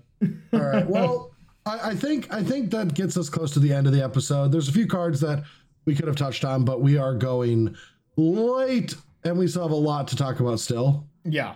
Yeah. Um, but yeah, next next week we have the set. So next week I'm going to work on my decks because I I'm actually going to start streaming again. I've been wanting to, so I've actually been wanting to start streaming again in January, Mhm. but my Among Us lobbies are all kind of falling and they're not being played that much because everyone's bored of it until the the new ship comes out, Okay. the new map, and Magic is uh, I don't want to play Magic online and or stream it at least because I, I haven't played it enough. I feel like I would look really bad. Yeah. Because I'm just not used to playing Magic Online, and so I, I want to play Magic Arena, but the formats aren't interesting. So I'm just waiting for the new formats to start streaming again. Yeah, it's And Cube then- or Magic Online challenges. That's really all there is right now. Yeah, so I'm gonna wait until that, and I'm gonna actually start streaming again. So you know, people can check out. I'll probably be streaming next Thursday, right when this new set comes out, and that'll be my kickoff. Yeah, and anybody who's listening, you know, that's in our uh, our Discord, drop some deck lists. I'm gonna be doing the streamer event on Wednesday, and I'm gonna be just trying a bunch of random shit. So if you Yeah, got a cool and- deck, and- I'd I'd feel I would be Yeah, more than Corey happy got- to try it. Corey likes. I mean, he'll he'll pay you an exposure, just like he's doing with uh, versus live. And naturally, yep, I yep. thought, I thought you of saved that course, for your. OnlyFans, Corey. yeah, yeah. Honestly, I'm only selling fans on my OnlyFans right now, but I could up it to that. You're right. Okay. Speaking of which, that calendar that Chapin and everyone else did, they didn't steal our idea. It's an idea I wanted to do, and we didn't do it. Yeah. But now it makes me just want to do a Bash Bros podcast OnlyFans. Oh god. But like, but like, we sounds wouldn't, it wouldn't be it wouldn't be like a naked OnlyFans. It would be like a weird OnlyFans. Oh, then I'm out. Can it be naked and weird? Oh, it Yeah. could be na- if you want to be the naked part, we'll be the weird part. Can I be Oh, both? I'll be the naked. You guys be the afraid. Okay. I'm always in for weird shit. I don't know. Brad, have you Oh, never we heard could- of oh, the we show could do weird Naked and Afraid? No, I have not. oh, okay, okay. Neither have I was I. figuring. All right. It's it's a show where they do a blind dating, except they they just blind date where they're both naked to start with to avoid that sexual tension. It's a very weird show, and I don't recommend it. But This is just porn, Corey. You're watching porn. oh, it was on that channel. No. Oh, it's just it's just a it's just a relationship show where they start naked. No, it was. It is a reality show on some TV channel, but it is very odd. That sounds awful. It I mean, they don't show horrible. them naked, but they are naked and blurred out. you Yeah, know? I mean, I, I Yeah, they I- see yeah. each other naked. But still, that just Yeah. that sounds like an awful show with a mm-hmm. horrible pre Like, not Oh, yeah. not awful as in like it might be entertaining to watch. I don't know, but like the whole Yeah. premise of the show sounds horribly wrong. Like, Oh, Especially yeah. when reality TV is all about the drama and their their their hook is trying to eliminate the drama. yeah, Oh yeah. Oh yeah. That's TV for you. All right. Speaking of drama, uh, the next Bash Bros Battles is going to be on February 13th. Everyone, everyone in our Patreon. Mark Uh, your calendars. we got to play new standard, right? We are playing new standard. Yeah. Uh, same thing. Swiss top eight. Same wonderful BCW prizes. Which is Wonderful.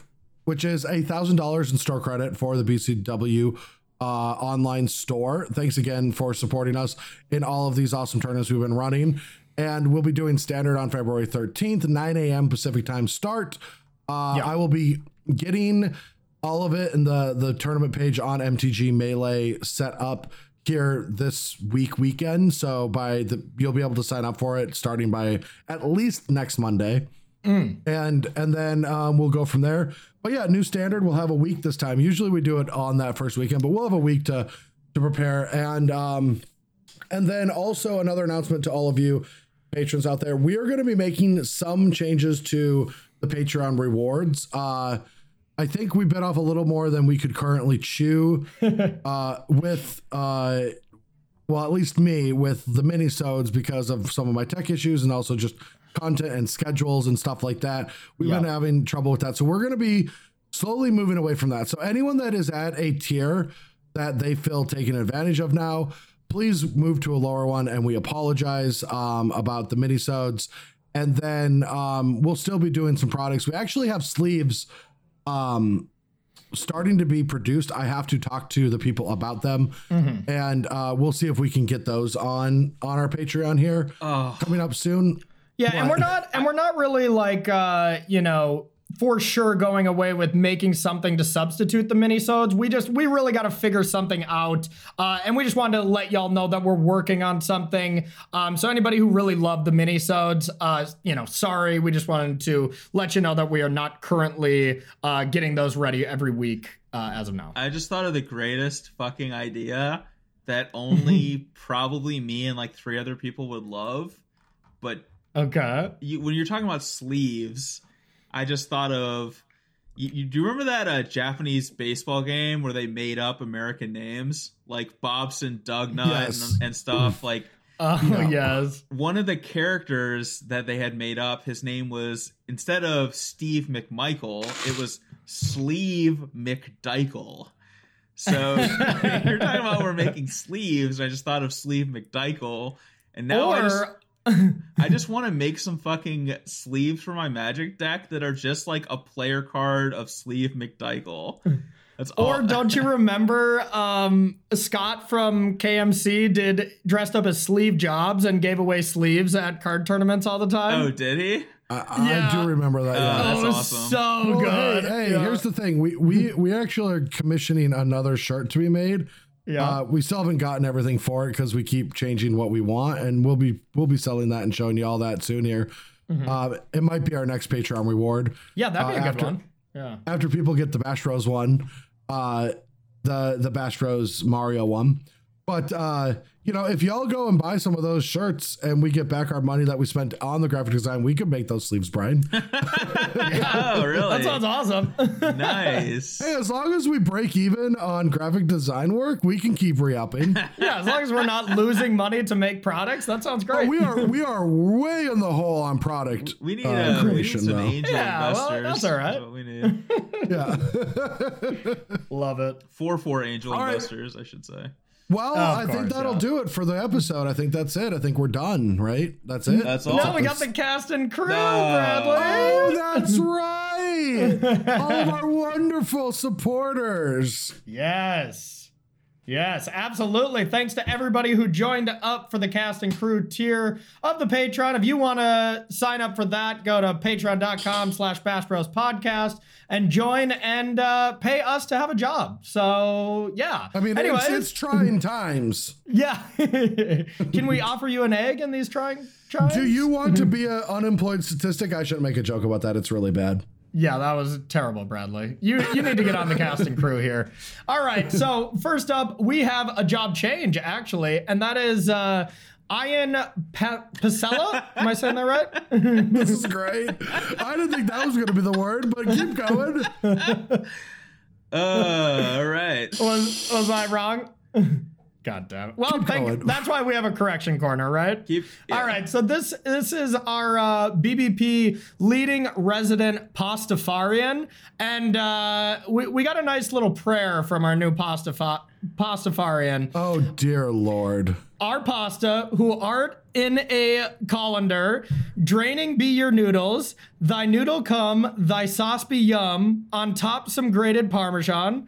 Give us this day our garlic bread, and forgive us our trespasses, as we forgive those who trample on our lawns, and lead us not into vegetarianism, but deliver us some pizza. For thine is thy meatball, the onion, and the bay leaves, forever and ever. Ramen.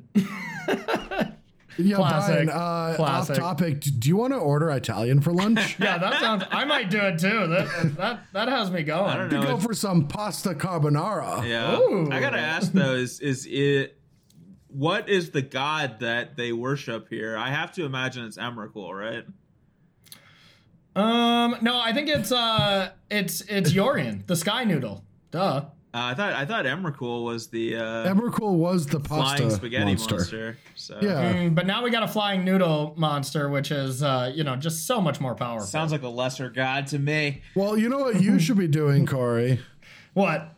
You should be using your noodle more when you're with Max. Yeah. Well, uh, uh, whatever. All right. Next up, we got the uh, we got Richie, who is the Bash Bros accountant. And now I'm going to state two things that are completely unrelated that I've noticed over the last couple weeks. The first is that we have no money in our account, and the second is Yeah. that Richie uh, posted a photo on Instagram of his new yacht. So Well, Probably I- I- unrelated. completely I, unrelated. well, it's guaranteed to be unrelated. Truth be told, I mean, Rich, Rich, like, like if Richie wiped us out, he'd be like, "I got a really nice standing desk." yeah, he's like, I got a new chair, but not a good one. Yeah. I, Yeah, I got yeah. some pasta carbonara from Uber Eats, but I did have enough money to tip. Right. Yeah. and he's not getting it from a Harsh. good res like Olive Garden, you hmm. know. He's not getting a high end. Oh, you take oh, you take that back. Don't let Amber hear that. yeah, Olive Garden's my shit too, Brian. You Dude. you get right the hell out of here. Olive Garden's high on my list of places Dude, I'm what, about, hoping what to would it be like to be able to attend in 2021. Oh, I it's know, not I wanna eat Outback. at a Outback restaurant so Steakhouse is number one. I don't know why it's Outback. I never really ate that much at Outback before, but Outback oh, it's Longhorn Steakhouse for me. is number one on my list. But Olive Garden is in the top five for sure. So. Okay. Outback okay. is the number one on your list. Mine is a Mexican restaurant, like, but not on the West Coast. I think West Coast Mexican restaurants are worse than East Coast Mexican restaurants. yeah. Um, Man, mine's Korean barbecue. I want oh, I want it back. It's so good. I just want chips and salsa and a soda and conversations. Oh. That's Yeah, just does all sound right. nice. Anyway, Opo is our research director. Can you research the best Mexican restaurant on the West Coast? Thanks, thanks, Opo, for doing all these awesome things for our podcast. Next up, we got Wappa, and that's Brad's personal barista, but wants to add one more responsibility. Um, wait, wants to add? Did we finally? Oh, okay. Never mind. All right, all right. Start over. Wappa is Brad's personal barista, but will not walk uh, BBD. I think someone messed with that. He's also no. It's been the same for. It's always been like that. Okay, It's just we know what it actually is. Wappa is our is my personal barista, and Has added on the Uh, additional responsibility of being the dog walker. Yeah. Ah, but not BBD. Okay, okay, gotcha. Wappa, we love you. We never changed that from like forever ago, but I was gonna say, I think this is the first time I've read Wappa, so yeah, okay. yeah. and boy, was it a whopper. It was a Whopper. All right. Next up, we got Adham, who is our ghost writer. So anytime we do our ghost stories on the podcast, that is written by Adham. yep, that's it. Yep. Dude, I, I think I can stream Are You Afraid of the Dark, and I might watch a couple episodes here one of these days. I remember that when we were kids. I, I remember being too scared to watch that show with you when, we were really young, just because that It's funny mummy on the now- opening scene, you know? because I'm the scaredy cat that can't watch scary movies, and you can. Yeah, yeah, you are the same as my fiance. You're both scaredy cats. Oh, we are. And another scaredy cat is David Watt because David Watt is our special guest screener that won't fight the system and get us a new special guest. Are you Yeah, kidding honestly- me? Every week is a new special guest. That's one of the beautiful things about this podcast. Yeah, David. David Watt's uh, been really doing some scary work, just bringing us this uh, frightening character every every single week. I mean, if David Watt can bring us uh, two of the highest winning, uh, you know, MPL members each month, that would be great. Yeah, that would I be would great, but enjoy I don't think Paulo uh, would be that into it, to be honest. But uh, yeah, we'll, we'll see. Next up, we got Gino Batista, and uh, you know, um, was was just still ghosting us in prison last week, so and hasn't been returning our calls. But this week, we actually found out that Gino started another podcast in prison uh, called the Ass Foes pod- podcast just to spite us. And uh, you know, so I, I don't think Gina's going to be on the podcast anymore. I think Gina has win a Gina has win a different way. Gino's moved on and therefore should contact us for another job because this one has gotten more difficult. That sounds great, Gino. I think so. Yeah. Nope. That would be that would be fantastic, Gino, if you communicate with us an actual job title because this one is becoming overly complex for us. Disagree. This be amazing. great job title. I love every minute of it. Disagree with both of these guys. All right. Now, oh man, I I get to do this one, so I get to do it on my own time. I don't have to beat to somebody else's drum. We got Paul. I actually before before we get to it, Brian. yeah.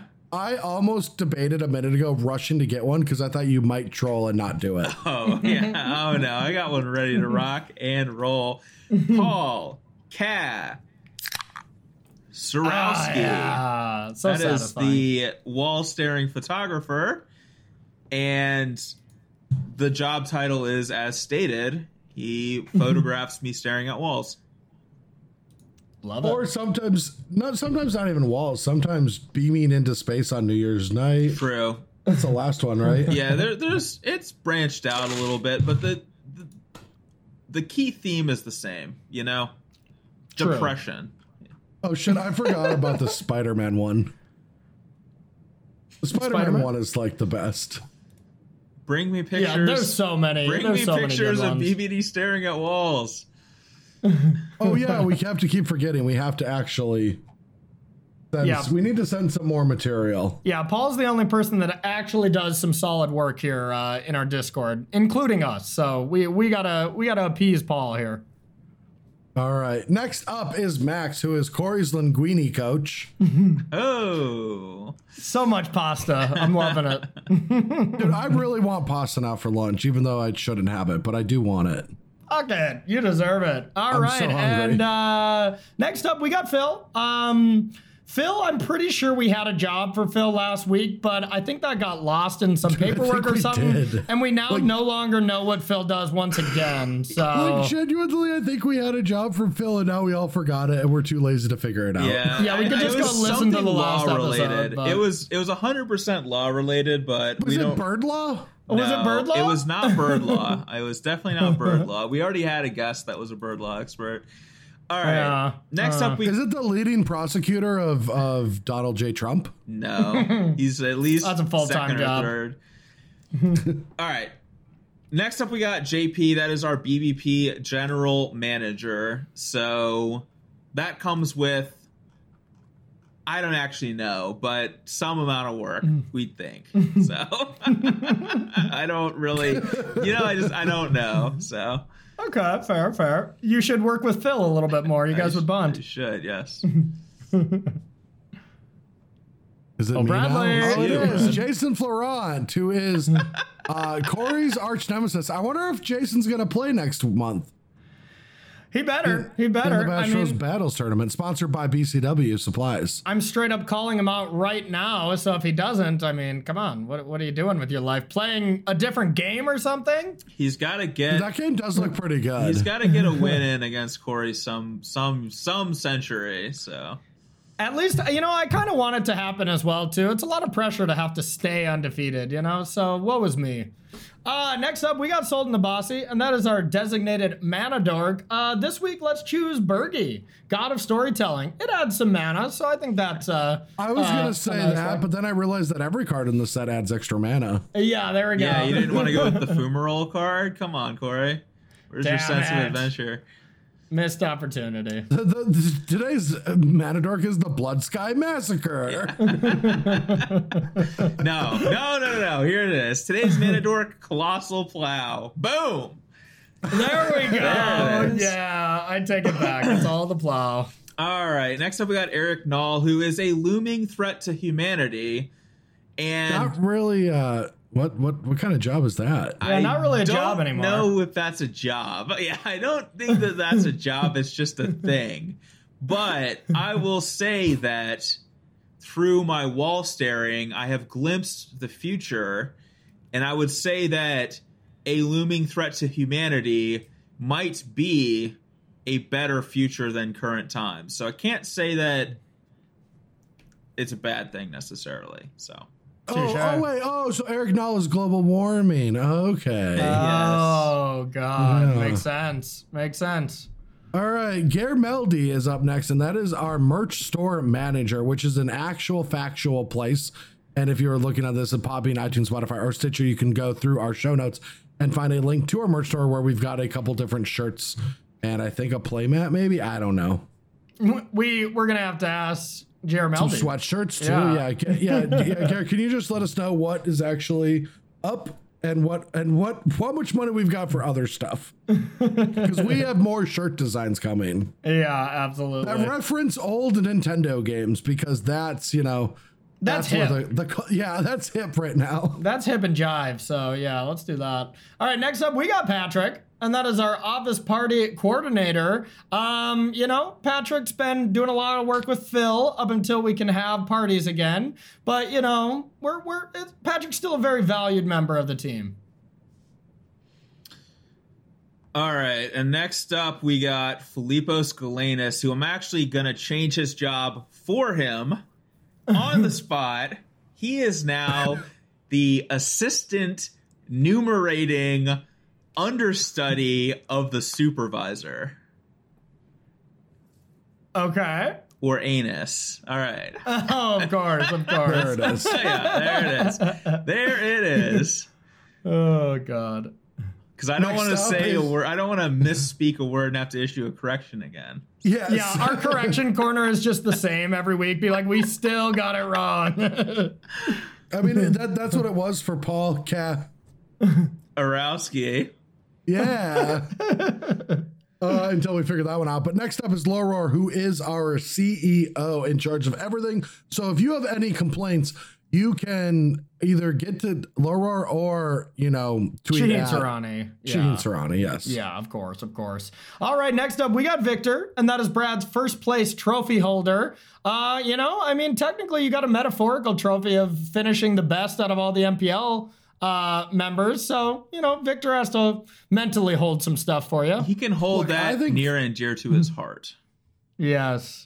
Look, I think Victor should just be changing that title because I don't even think it's funny because I have a lot of first place trophies. In fact, I have one just sitting by my feet and there's a bag of almonds inside of it. We Now know can that's judge me. World's trophy, Brad. It's actually, it's actually, uh, I just got it in the mail with this Karnox share that I don't like. Um, it is the Card Kingdom Challenge 2019 winner. They one of the prizes was a Karnox share, which is really cool. Um, I didn't think I got prizes because it was a charity tournament, but Yeah. this this chair is killing me. It's it's finally made me decide to go buy a, a really nice one though, a Herman Miller. so Victor has to hold your chair now, I guess? Yeah, I don't really get what's uh, going Victor on. Victor could have my old Karnox chair. That is the job position. Oh, but he's Okay, got, but he's okay. got to hold it. All right. Next up, we have Dr. Unks, who is our resident proctologist and job title change and information provider related to the Cleveland Browns organization. So, We're gonna, throw that, we're, gonna, we're gonna throw that up one more time, real quick. I want to give a quick shout out to Doctor underscore Unks in Twitch chat for letting me know that the Cleveland Browns did just score a touchdown. There it is. I appreciate you very much because I'm trying to work here.